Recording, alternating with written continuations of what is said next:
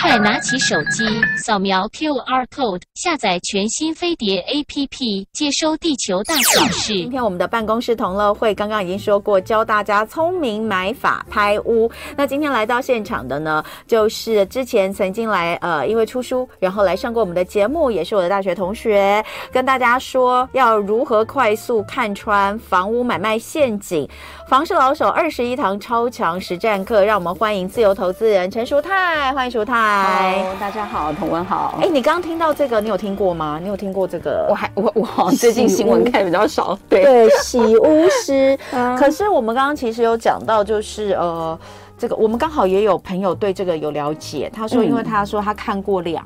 两呃两本书，日本有日本讲这个洗屋的这个职业，嗯，他们的这个电影叫做《事件物件》。Uh 这个事件物件可能是指前面事件就曾经发生什么事件的这个物件嘛，然后、嗯、事件物件，而且书还有两本哦。嗯，然后就说在日本好像是真的就是这样，他就可以洗。可是呢应该是法规，因为台湾的法规，呃，我刚看新闻，他说你不管转几手，你凶宅就是要标注凶宅。对对。所以你你你可能只能够就是说，哦，好，今天你你今天请了一个洗屋师来住你的房子住一年，你顶多只能告诉人家说啊，你不用担心啊，这个住了几年都没有。有什么事情哦？等等的，你对你如果今天是凶宅，你会有有兴趣吗？嗯，我个人是不会买凶宅，但是我、嗯、我说这个洗屋师他的缘由就是说，其实，在台湾规定的凶宅揭露啊，嗯、它是规定说你在产权持有的期间有发生过的话，嗯、所以台湾的洗凶宅的方式就是好陆续的转手转买卖好几次，哦、比如说三四次之后，哦、然后这个买新买进的人，他可以跟外面的人说，我不知道他之前发。发生过凶宅，而且也不是在我持有的产权期间发生的，oh. 那我就可以不用揭露。所以台湾的洗凶宅是这种洗的洗法就对了。他不是说找人进来住，他不管有没有人住都没有关系，但是他只要转转换好几手，对，在你持有的期间，不是在你持有期间发生的，oh. 你就可以不用揭露这样子。那那谁要谁要当第一个接手的人呢？他们就是其实是一个 group，就是他可能。这个 group 有五个人，五个人投就一个第一号卖给二号，二号卖给三号，其实他们都是认识的，对，oh. 对，卖到最后四号、五号的时候，他真的卖去给外面的人的时候，他说：“哎，我不知道这个是凶宅，这个我、oh. 我对，不是我持有产权期间发生的。”案件对哇，那这这这真的叫洗耶？对，这是真的洗法。在台湾的话就是这样子。可是这个没有没有没有这个，我的意思是说没有什么限制嘛？嗯、我的意思是说，在法规上来说，这样是 OK 的吗？其实他是钻漏洞啊。对，他是钻漏洞，而且真的就有法官相信着他的说法，说呃，在因为已经转卖了好几手，然后他他的确是不知道这个是凶宅，然后就让他无罪，没有诈欺的嫌疑，这样哦。对，所以其实是有发生过。可是，可是前面真的是，嗯、就像我讲。我说谁要去买那个那个第一手、第二手、第三，但但你这样讲就对了，就是非常 make sense，就是根本就是一个，就是就是一个集团对集团的对，然后里面都是人头，所以可能真的也没也根本是实际上没有真正的交易的那个过程啊，但是确实有这样登记，当然钱可能你追查金流一定追查得到，对对对，他们会做金流的，对啊，这根本就是诈欺嘛。那哎，那我问你哦，你所知道像这样的转转转之后。它的价格真的到了后面是可以，就因为它没有揭露嘛，嗯，它就可以呃回到原来的，就是那个地方的行情，嗯、或是它比那个行那时候的那边的行情稍微低一点点，它一样都可以卖得掉，对不对？嗯，对，因为这就是他们的目的嘛，他们洗的目的最后就是要把它洗得跟市价一样，因为凶宅的折价非常高，可能都是五六成以上，但你还是不会有兴趣。我我个人是没有兴趣，因为我不是一个 group，找不到人来当位置 当人头来。转手，哎、欸，我们有朋友说他有加入凶宅社团，是。他说里面案件超多，很神秘，嗯、可是他说价钱也没有便宜太多，到底为什么会有人去参加凶宅社团？我猜你一定是觉得，呃，我想我们这位朋友一定是。觉得好有趣好玩，想进去看看有什么。确实哦，这个凶宅如果有连凶宅社团都有的话，嗯，好难想象。如果连凶宅社团都有，那法拍屋社团一定超多，超多，超多，对不对？大家会互相交流资讯。那呃，之前呢、啊，淑泰来到我们的节目，就是教我们看出来买屋卖屋的陷阱哦。那一集大家也是哇，讨论非常热烈。那呃，只是呢，那一天其实我们没时间讲到，就后面他在这本书的最后，其实有讲到法拍屋。那法拍屋呃，他自己。己有兴趣，那也呃也也从也也有好几次的这个经验哦，所以我觉得其实可以来跟这个呃对法拍屋有兴趣的朋友一起来分享。那今天舒太就是要好好跟我们讲法拍屋部分，而且他事实上还把这个法拍屋的这个身这个投标书带到现场，我还没看过这个东西，我们就好，我们现在就可以从头来讲清楚哦，他的。整个流程，嗯，哦，那当然怎么选选物件，然后整个流程什么样的人适合，那你可能会需要做哪些功课，通通都会讲到。那但是我想一般人听到法拍屋，大概第一个我啦，我会觉得说，哎，我都看不到里面呢，嗯嗯，那这样买不是风险太大吗？还有什么？哎，法拍屋是不是很容易起纠纷？还有价差是不是都被代标业者赚走了？原来这个里面还有一个所谓的代标业者，对，那是不是要准备全部的现金才能投标？因为他应该是没有，他没有贷款，是不是？对，他没有，他一定是要现金，对不对？嗯，好，这些都是一般人对于法拍屋的疑问哦。那所以呃，很多人虽然对法拍屋的价格流口水，但是一直都不敢出手。法拍屋价格到底可以低多少？呃，我自己买到一间是。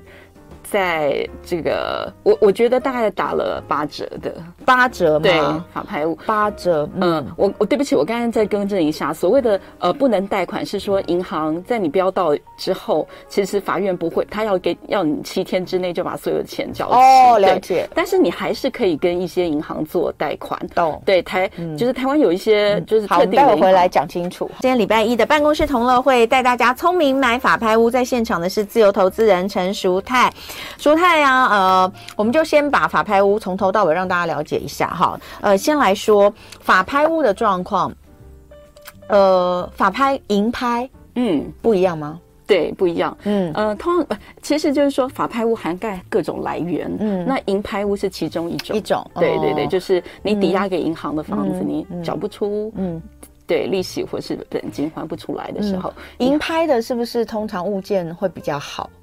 嗯，其实没有这样，我我自己看来，嗯、所谓物件好和不好，没有特别跟来源比较没有什么相相关性。对，哦，嗯、好，那所以法拍屋，那通常呃，如果要呃，就是想要来了解，就是从来没有门外汉哦，嗯，从来没有只是想买房子，嗯，或者是只是想要便宜一点的买到房子的人，嗯、那他要对法拍屋有什么样的认识？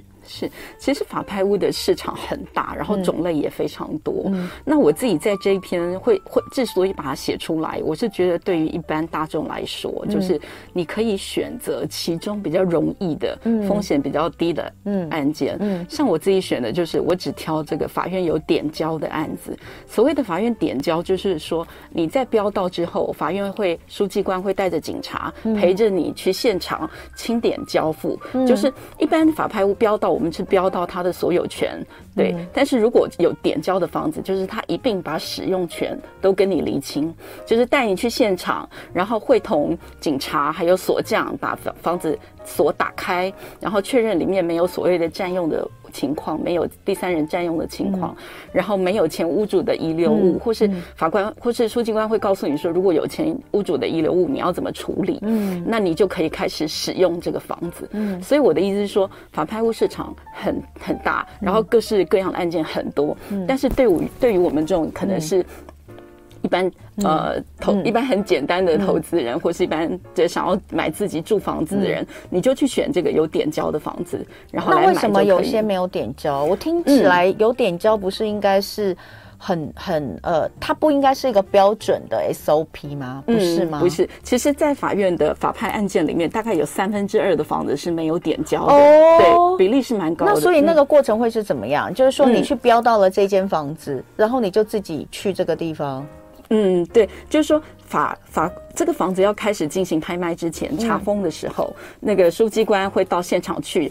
勘察现场，对，他会看一下房子有没有被占用，或是有没有租赁的情况。嗯、因为在我们民法的规定里面，买卖不破租赁嘛，就是说你买，就算你这个所有权的移转买卖，但是如果里面有租赁契约存在的话，那你是不可以去要求租赁契约终止，人搬走，对，对不能要求他搬走的。嗯、所以如果遇到说房屋有被占用的，或是里面有租赁契约的情况的话，嗯、那书记官就会写说这个房子列为不点交。哦，对，所以如果我们买点交的，就是代表这个房子是没有被占用，嗯、也没有租赁契约在里面的。对，哦、你买到你就可以使用的。所以你呃，你选择点交是因为你觉得这个比较呃，后续来说比较不麻烦，比较单纯，对，不对？对对对对。嗯、其实，在我们刚刚出来社会跑新闻的时候，嗯、我经我经常会看到很多，就是因为我是跑社会新闻嘛，我之前在中国时报跑社会新闻，嗯，就看到很多法拍屋占用的状况。嗯，那个时候的帮派啊，就是很流行，他们会就是成群结党的去住在法拍屋里面占用法拍屋，哦、对，就是我们俗称的海蟑螂。哦，对，在大概在二十多年前，哎，透露我们的年龄了。就是那个时候海蟑螂非常盛行，嗯、那他们就是呃，他们就当做把法拍屋当做他们的据点，哦、休息啊，在里面赌博啊什么的。哦、所以在以前。呃，我们刚出社会的时候，大家对法拍屋刻板印象是很不好的，对，就觉得那个就是一个就是窝藏呃一些小流氓啊混混的地方，嗯、或是说法拍屋占用很麻烦，嗯，很麻烦，到时候你要请他搬家还要花一大笔钱这样。子。嗯但是其实后来呢，警方就把这些占用法拍屋的人，嗯，呃，就是移送法办，比如说他们用恐吓取财来办他们，或是提报流氓来办他们。对对。所以其实，在北部，就其实现在全台湾的这种占用法拍屋的情况就比较少，对，就不是所谓帮派的行为，通常比较属于个人的。比如说原来的屋主他欠债，然后没地方住，那虽然法房子被法拍，对，但是他还是占住占用在里面这样子，通常是比较属于是。个别的状况了，这样，嗯、其实遇到的情况并不多见了。嗯，嗯，那所以有没有点交好像就没有那么那么重要，是不是？有没我的意思说，因为、嗯、呃，会比较担心，假设真的像以前海蟑螂这样子，嗯、那你没有警察跟书记官陪着你去，你要怎么把他们赶走？嗯、不可能嘛？对，嗯、应该说有点交还是非呃，还是应该是你的优选，就是你优先选择有点交的。嗯，因为没有点交的原如果是原来的屋主占用的话，对，呃，你要请他搬走，他有时候他会耍。来，对，他会说，哎、欸，你要给我搬迁补偿费，嗯，对，哎、欸，这个房子里面的装潢以前是我付的，你现在要、嗯、你要付给我，你要还给我，现在你不要走了。但是反正他就是耍赖，对，就是耍赖，对，嗯、而且他是可以狮子大开口、漫天喊价的，嗯、对，所以你不知道你可能会要额外付多少钱。嗯、那如果为了避免这种风险的话，你就是选有点交的房子。但很奇怪，竟然有三分之二是没有点交的，对。当然，其中可能有很大一部分是带租约吗？对，是带租约的，没有错。那租约的房子，其实我自己有写到一个案例，就是我当初本来很想标一个房子，就是带租约的房子，对于投资者来说就是很好的标的。对呀，他会觉得我现买就是现有收入，哎，马上我假设我是。哎，等一下会讲到，就是到底钱怎么样，就是钱怎么付哦。嗯、就是说，当然法拍屋你不能像这个一般买房子会有这种贷款，你每个月付一点的。但是你想想看，就是你等于一一一出去，马上就马上就有收入，是很好的啊。对，很多人还喜欢这种带租约的哎。对对对，但是带租约有两种，一种是假租约，然后一种是真的租约。哦、就有的人是占用，他就用假租约，他说我这个租期长达十年。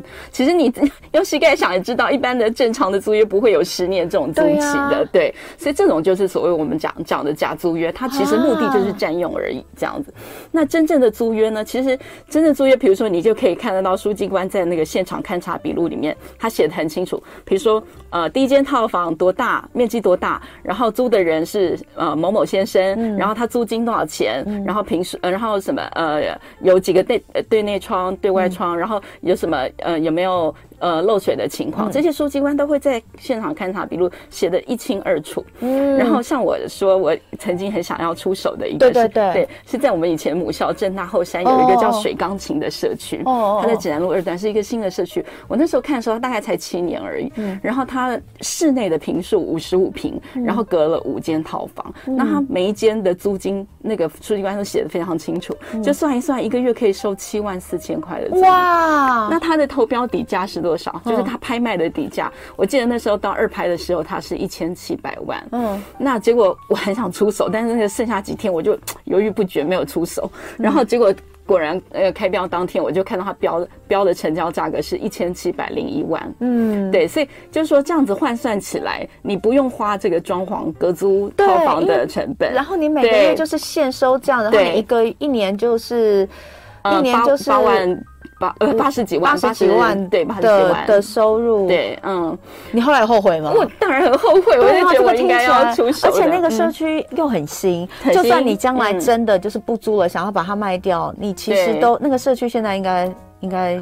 对，房价绝对不止那个价钱。对，房价你也赚，然后平常你又可以收租金的收入。啊、而且这个案子有一个特别的地方，就是它每一个套房里面，就每一个套房它租的水准大概是一万三、一万四。其实，在正大那边学生套房，你知道不可能，大概木栅嘛，嗯、又是后山，嗯、一般大概。一万块左右，对，对，所以代表它里面的状况应该是还对还不错的，所以就是说你看不到，可是你你要用一些方式去去判断，对判断，对，没有错，捶心肝啊，对，所以像这样子的物件也会被列为不点交，就是我们刚才讲说不点交的物件为什么这么多？因为有租赁契约在里面的关系，但它还是值得投资的。如果你不是买来自己住的话，好，那好，我们怎么去探听有哪些？些法拍屋，然后嗯，怎么去分辨好或不好？嗯哼哼哼，呃，其实最主要的法拍屋来源都是在司法院有一个法拍屋拍卖系统，嗯，那它里面就会分区域啊，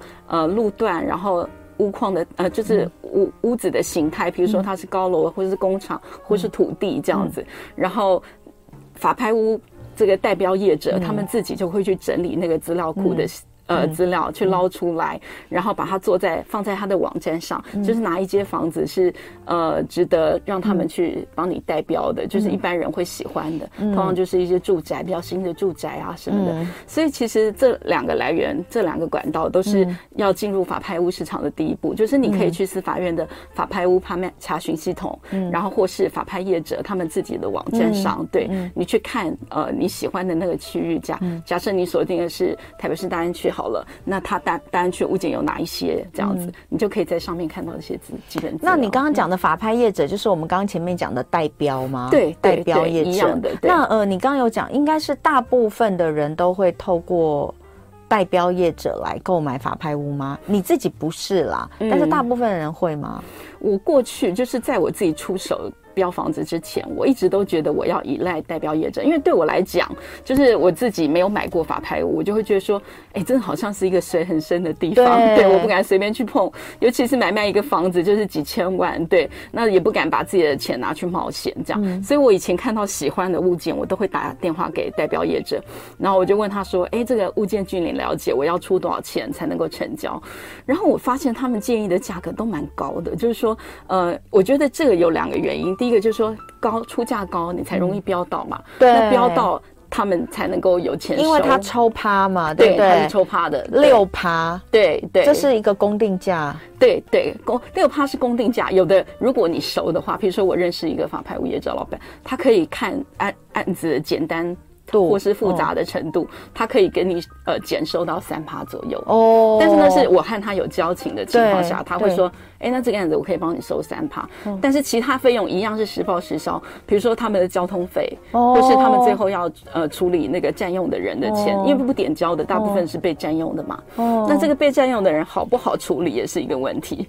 对，对对对。所以啊，所以真的蛮麻烦的。所以意思就是说，如果今天你是就像这个回到刚刚苏太讲的，就是建议大家。就是呃，如果是尽量选择点胶的屋子，对，因为假设你你是点胶的屋子的话，你其实没有这些呃法拍业者的陪同跟帮忙协助，可能还相对好处理。但如果你是选择不点胶的，那你可能还真的需要一些这些这些帮忙哈。对，所以所以你会选择呃，就是不需要透过代表业者，恐怕因为第一个就是第一个你选择的物件就是相对单纯的物件了，对，对不对？对。好，那代标。标业者他到底呃，他他要做的事，就像你刚刚讲的嘛。嗯、那如果今天我请代表业者，我是我的物件是已经看好了，再去选，再去请他，还是请他来就跑去那边找说，哎、欸，我想要买法拍屋。嗯，没不是这样，不对，对，因为就是你自己对于区域或是形态、房屋形态，你喜欢买公寓或是大楼或是华厦，你自己要有自己一个定见嘛。嗯、对，所以这个是你选好了物件以后，你再去问法拍业者说。这个案子你要收多少钱？然后你认为处理的状况，对，可能会需要再花费多少钱？对，当然我这是讲说你是选不点交的啦。如果你选点交的话，就不会有需要委托业者的对对，那他可能就只有前段的部分去帮你执行，包括投标书这些东西，是不是？没有没有没有，也没有吗？呃、也是这个投标书办公室同乐会，我们请到的是自由投资人陈淑泰来教我们聪明买法拍屋。那其实淑泰之前出的这一首呃这一本书是《房市老手二十一堂超强实战课》，快速看穿房屋买卖陷阱里面呢，法拍屋只有占最后一个小小的章节，前面全部都是告诉大家呃买卖房屋的一些陷阱，买屋卖屋都有哦。那呃后面带了法拍屋，是因为淑泰他自己的呃法拍屋的经验，我觉得是非常值得参考，因为他是没有透过。呃，法拍业者，也就是没有透过代表业者，全部是自己来。那所以呃，要做很多功课。那也是因为他之前就在呃《致富月刊》的关系，所以他有十年的时间，他对这方面的东西其实都是非常有兴趣，也有去了解的。那呃，我们就来看看你那个时候去呃。你你看过很多间有有有这个有兴趣，但你真正出手的后来是一间。嗯，对。那出手的时候是你要做些什么吗？然后你你怎么去评估这个出价？嗯、通常是法拍屋是已经有一个价格在那边，嗯、一个底价，对不对？嗯、对。然后到投标的时候，你要你要送投标书的时候，你要写出你要的金额，对，没有错，就是你愿意给的金额。对。那怎么去评估这个法院出的金额是不是、嗯、是太高是太低？你要加多少？这个东西怎么评估？嗯，嗯哼，其实法院，我我通常法院。在一拍的时候，它就是跟市价差不多。一拍二拍是什么意思？对，呃，第一。一拍就是第一次拍卖，二拍就是第二次拍卖。所以说一一拍流标的时候，对对对，就会进入到二拍。对，一票一一拍如果是一千万的房子，在二拍的时候它会变成八百万，哦、就再乘以零点八就对。那到了三拍就变成六百四十万这样。所以其实我通常就会先看二拍或是三拍的房子，也就是说它的价格会跟市价有这个两到三成的差距了。嗯、可是会落到二拍或三拍，会不会、嗯、会不会你也会担心说这个物件是不是不好？呃，不会。那是因为价格的问题，因为一很少人在一拍出手，除非你真的非常喜欢，而且那个价格也非常合理的话。但要不然的话，因为一拍其实接近市价不会太远，对，所以我不会选那样的房子，所以我就会看二拍、三拍的房子。对，那怎么去估评估这个？这个屋子的出价，对，这个这个应该是说法院去点交之后，这个价格到底是谁来决定的？这个是法官、法院，就是书记官他们那边会参考附近的市价，嗯，然后定出它的拍卖价格，一拍的，哦、一拍的拍卖价格，对，嗯，那。对，所以我自己买的那个房子是他在二拍的第二拍的时候我出手的。嗯、那我记得那个房子是一个刚盖好大概两两年的房子，嗯、然后它是高楼层，就是十七楼的十五楼这样子，嗯、所以它就是呃我然后在新北市这样。嗯、那我我自己它的拍卖底价是一平四十四万，嗯、其实那是大概三年多前了。这样那现在来说那个房那个价格也是。算是很划算的，这样。嗯、那我打电话给拍卖呃代标业者，我就说，你评估这个房子要多少钱去标？嗯、他说他说大概要五十几万。他说因为这个房物件很炙很炙手，因为是新房子，嗯，而且加上又是高楼层有景观的，嗯、所以你大概要用五十几万。但是我自己认为说，如果我用接近市价的房子去，呃，接近市价价格去买的话，那就失去我想要捡便宜的意义了。对呀、啊，对。所以那个时候他叫你，他跟你说五十几万，可是那个时候的市价，那时候市价也差不多就是五十五万、五十三、五十五万。那干嘛用这个价格去标啊？对，他就说你大概用五十一万这样，五十五十一万这样去标，对。但是我觉得说，他既然给了一个底价是四十四万，那我当然是要去赌赌看，可不可以捡到便宜这样子。对，所以我就去，我就去，大概出了呃，最后我是用一瓶四十八万把它标到的。哦，哎、嗯欸，可是嗯，你知不知道有多少人在跟你竞争？有，其实你如果是自己去投标的话，嗯，呃，那个时候就是。同一个案子，它会有一个标标柜，对，就是你要把你的标书，就是我说刚才这个这种标书，哦、你要把它填好，嗯、就是投进去嘛，对。嗯、所以当时我有看到，就是有另外一个人，嗯、另外一个人也投标了，嗯、然后最后。呃，等到那个投标时间截止了，嗯，那书记官就会把标柜封起来，嗯，然后他就从后面把所有的标书拿出来，嗯，然后就开始宣布说，哦，呃，第几号，暗号第几号，第几号，第几号，总共有几个投标案，然后得标的人是谁，他就会当场当场宣布。对，嗯，好，那刚刚既然就是已经把这个投标书都拿出来了，我们就 开始进入呃。完整教学就是四个步骤，让你买到理想法拍屋。那首先呢，这第一步骤是什么？嗯、呃，当然就是你要去找到你想要的物件嘛。嗯、就是我刚才说，你可以去法拍屋查询系统，就是司法院的这个系统，或是去法拍业者他们整理的网站上面去找到你想要的案件。嗯，第第一个，它的大的它的评书大小，然后它的金额你是不是能够负担，然后这个区域你喜不喜欢，然后最重要的就是你要看这个案件里面它有所谓的书记官现场勘查笔录。嗯、这个书记官现场勘查笔录非常重要，大家一定要每一个字都仔细的看。包括这个房子是不是凶宅，有没有发生过自然死亡，嗯，然后这个房子有没有什么瑕疵，比如说有没有漏水，是不是海沙屋，是不是辐射屋，什么这个所有书记官都会在上面写的非常清楚。所以你在选定标的之前，你一定要把每一份书记官的勘察笔录都完完整整的看。对，呃，当然就是你当然是排除掉说你可以买到一些有瑕疵的房子，或是有问题的，嗯，刚才或是说刚才凶宅或是疑似凶宅这种，连疑似凶宅书记官都会写，因为他会去会同，他们会点的这么这么，对他们点的这么详细，感觉比中介还认真呢。对，他们会呃，如果是疑似凶宅，他们会去函警察局，哦，请他们回函说，呃，这个房子有没有发生过什么样的刑事案件。就连我们一般人都不可能去警察局那边问得到，啊、对，我们问不到。但是法官那边他们就是因为有公权力，所以他们可以问得到。所以说，我说其实大家说买法拍屋很恐怖，很多陷阱，其实他反而我觉得就这一点来看还是蛮有保障。对啊，因为照你这样讲，我刚刚就想说，那不是比中介还那个？中介有时候为了要买卖成功，他会骗你啊。对对，他会他会可能会教一些那个教教屋主，或者是他根本就是也没让屋主知道，他们就自己去做了一些 trick，然后把一些东西给掩盖掉。那这样听听起来，其实法拍经过法院的书记官的这个勘察，然后如果还再加上点交的话，其实它蛮有保证的。对对对对，所以就是说，我所以我说要花很多时间做的功课，就是做这个部分，就是你必须呃先完整的看，就是找到这些笔录，然后完整的看完，然后而且了解附近的环境，然后知道它大概的市市场价格是多少，嗯、然后你自己要用什么样价格去买比较划算。嗯、通常我是自己是会定大概八五折去标。你是说市价的八五折？对，所以你并不是看它的它的出标的，就是它的底价的标标多少嘛？不是看这个？呃，对，因为银行他们法法法院只会定出最低的价格嘛，你只要超过那个价格，你都可以得标。但是你要呃，你都有机会投标，你都有你都可以投标，也有机会得 标。对对对对。但是如果你有竞争者的话，那这样子就是你，所以你的价格要稍微。你希望高于竞争者，如果你想得表高于竞争者，但是又不会低于这个这个法院的底价嘛，所以你就是要去。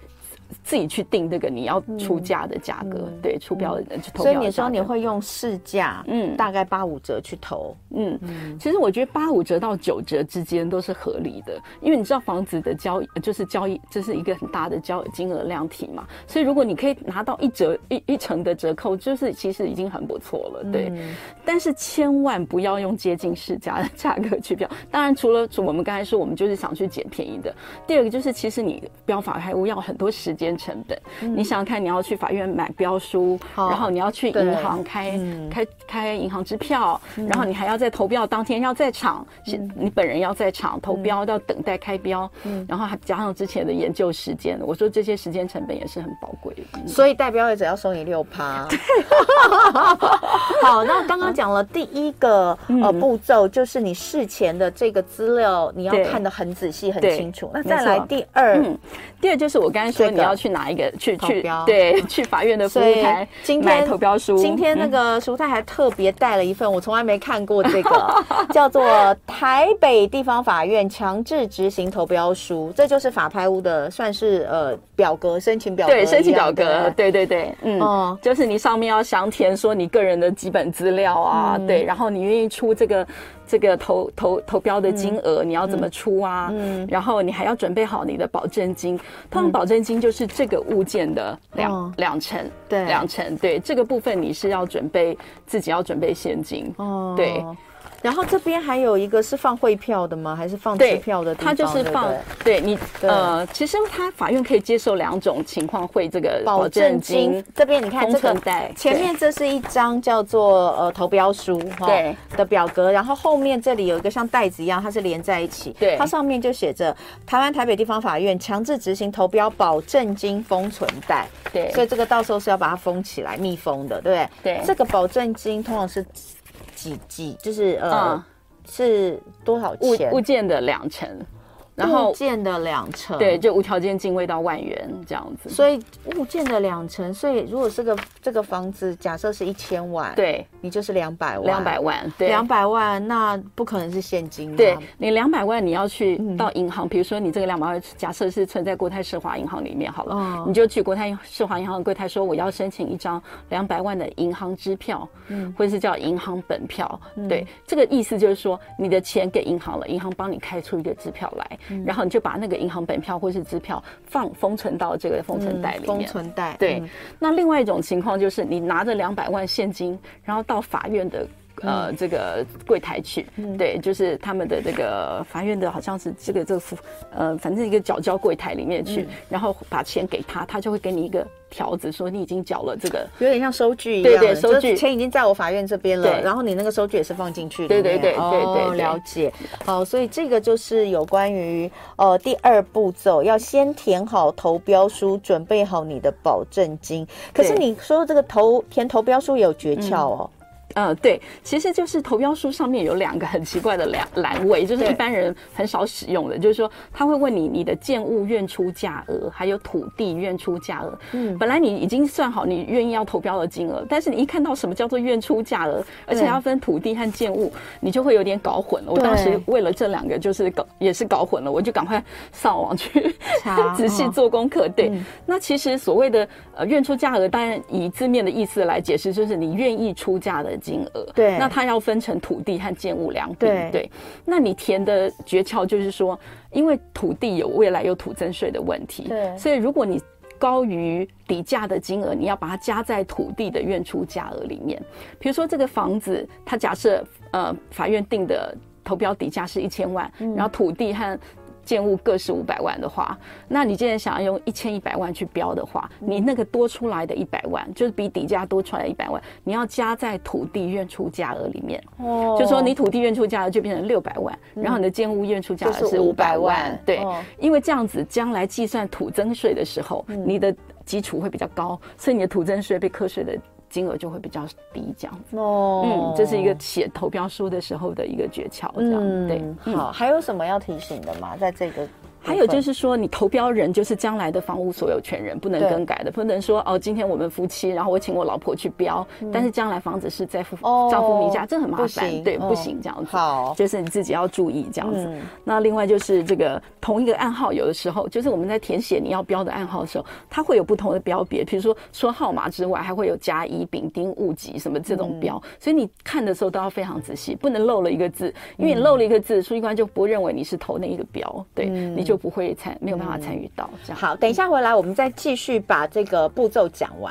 我们今天呢，办公室同乐会请到的是自由投资人陈淑泰来跟我们聊聊聪明买法拍屋。刚刚有完整教学哦，教你四个步骤买到理想法拍屋。我们已经讲第一跟第二，嗯，那我们要剩下大概四分钟的时间，很快的告诉大家。第三、第四步骤是什么？嗯第三步骤就是说，如果你刚刚讲到投标嘛，那如果得标的话，对，他的法院会要求你在七天之内缴完剩下的钱。比如说你这个一千万的房子，你你你付两百万保证金，你剩下八百万一周内，一周之内，对。所以大家一定会觉得，一周之内怎么可能拿出八百万现金？所以这个就是，其实我应该要事先提醒，就是说 你已经有。好喜欢的物件的时候，你就可以先跟银行联络了。嗯，呃，有一些银行特别喜欢做这种法拍物件，像联邦银行啊、安泰银行、华南银行、第一银行这几家银行都很喜欢做法拍物件。嗯，你就可以跟他们的业务员联络说，哎，法拍部门的业务员说这个某呃，你就报上地址，然后你就问他说我可以贷多少钱这样子。然后他如果说哎，这案子可以做，然后你就请他报价说这个利息多少。对，那在你就是取得得标之后，到你做完。完这个买卖移转登记的这段期间，嗯、通常是一个半月到两个月之间。那这个银行给你的会是一种贷垫款的性质，所以它利息比较高，嗯、可能会十二趴这样。哦，就但是它只计算两个月啦，最长两个月这样。哦、所以它不是一般的房贷的概念。对，不是一般房贷它就是贷款而已。对，它就是有点像信用贷款这样子，哦、因为你那时候没有给他任何抵押品嘛。对。对。但是等到你呃取得房屋的所有权状，就是你完成这个移转登记了之后，那就会变成一般的房贷了。哦，对，他就会给你一般房贷的利息这样子，所以也就是说，你说那个十二趴大概就是一两个月，你要赶快把这件事情处理完，对，之后他就会变成一般转成一般房贷。对的利息这样子，就就是多付他两个月比较高的利息。对对对，所以其实大家会说，哎，法拍屋要准备这么多现金，我怎么可能拿得出来？其实不用，担心去跟银行就是跟银行要钱，对，去跟银行贷，然后就稍微多付一点点，对，然后赶快把事情处理完。对，其实一般的住宅银行都非常喜欢做，因为现在其实银行你知道游资很多，热钱。很多嘛，对。那但是如果是像是呃商办或是土地，通常他们就不太爱做，嗯，对。所以大家可以去问问看银行。好，这是第三步骤，很重要。再来最后一个步骤，嗯，最后就是交屋，就是你帮呃办完这个移转登记了以后，你要进行交屋嘛。那你就是要先，你要自己主动打电话跟书记官说，我已经办完这个买卖移转登记了，我要请请你到现场勘察交屋这样子。那书记官就会好说，好啊，那我会通知辖区的远景一起。到这样子，然后那个辖区远景到的这个差旅费，好像我记得好像一个小时包几百块，这个也是你要自己付。但是它有一个保障，就是因为因包括书记官啊、警察啊，然后都跟着你到现场，就有一点宣誓的意意味，这样就说这个房子我已经买下来了，然后而且书记官也点交给我了，这样子，然后那时候才是你第一次可以进去房子里面看现场的状况，这样。哎，我问你哦，那你那一次，你你你自己就是进去，你有没有很很紧张？有啊，我就说那是一种好像拆礼物的那种。好贵的礼物，很贵的礼物，两千多万，而且也不是，又不是礼物，是你自己买的，就是基本上你就是一个盲买啊，盲买，人家说盲测有没有？盲测，然后你买法拍屋就是一个盲买，所以你那时候去的时候，呃，走进去的时候，眼前就有那种，就是既期待又怕受伤害，真的就是这种心情。那我说那个房子，因为它是刚盖好两年多，没有人住过，所以其实很新啦。对，但他进去一个后，你知道。那只真是就是毛坯，它包括天花板、地板都没有做，就是毛坯就对了。嗯，但是它有一个很特别，就是这个前屋主他好像可能本来想要自己住，他已经买了一整套很棒的那个厨具这样子，然后还有日本的那个烤箱，然后德国洗碗机都在那个房子里，所以我就说还没装上去，他已经装好了，我已经装好，所以他没有弄天花板、地板，但是把厨房装好了。对，所以我就说买法拍屋，其实大部分的情况就是说。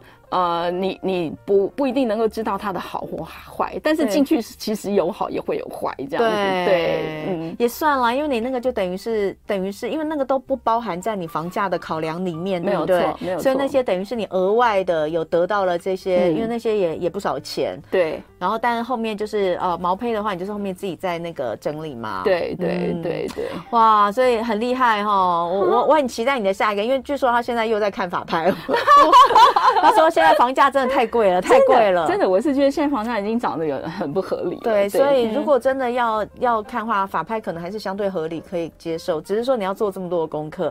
刚刚有人问说有没有补习班哦，那就等淑泰来成立一个补习班哦，因为淑泰是一个那个有正义之士哈，比较不会不会那个像外面的法，比比如说我就觉得，比如说你打电话去问代标业者说，哎，这个这个你们会出多少钱等等的，你是问你熟的嘛，对不对？对啊，我们一般人去，人家哪会理我？我们他会觉得我干嘛要跟你讲这些？而且连我熟的，他还是建议我这么高的价格。对，所以大家知道说，其实不 不要真的是不要靠别人，靠自己比较实在。我觉得啊，如果你你现在的工作的形态哦，是你可以花多一点时间在研究这些的话，那你还真的有兴趣，你可以去研究。如果说你真的很忙。你真的很忙，都没有时间去研究。其实我自己觉得，就包括你说像前面那个呃，勘书记官现场勘验的那些、嗯、那些那些东西，有时候你全部交给。法拍业者，我我也不觉得那是完全保险，因为他们其实就是你买卖房屋的另一个中介。对，没错没错，不会放不放心。对，所以做任何投资都是一样，嗯、就是自己还是要要要清楚。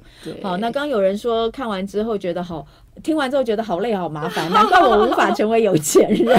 其实我是很建议年轻人多花时间在这上面，对，也就是用他用他用时间去赚他这笔金钱，对。而且我一定要讲哦，其实熟泰房子不是熟泰的专业，对，房子不是不太是我，但是他就是一个有办法把兴趣。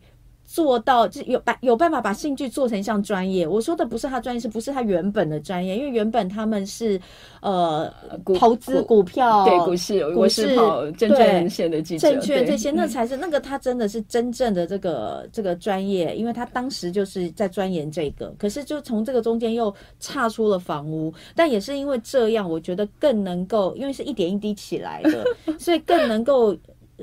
感能够感同身受，我们平常在买房子的时候，我们一些真的会懵掉的东西，对，都是我自己的实物，对，太多，你看到太多东西，听到张中介讲太多，你都会懵掉。嗯、所以再次的推荐淑泰这本书哦，《房市老手二十一堂超强实战课》，快速看穿房屋买卖陷阱，作者是陈淑泰，这是 Smart 哦，呃，师傅。出的书，嗯，下次他说他可以来聊选择权，还有权证。你知道我们，我前两天才收到那个有听众私讯说，哎，我们可不可以多聊一些财经，如何投资？好，我先约了他，下一次来讲一个完全我不懂的东西。好，非常谢谢舒泰，谢谢。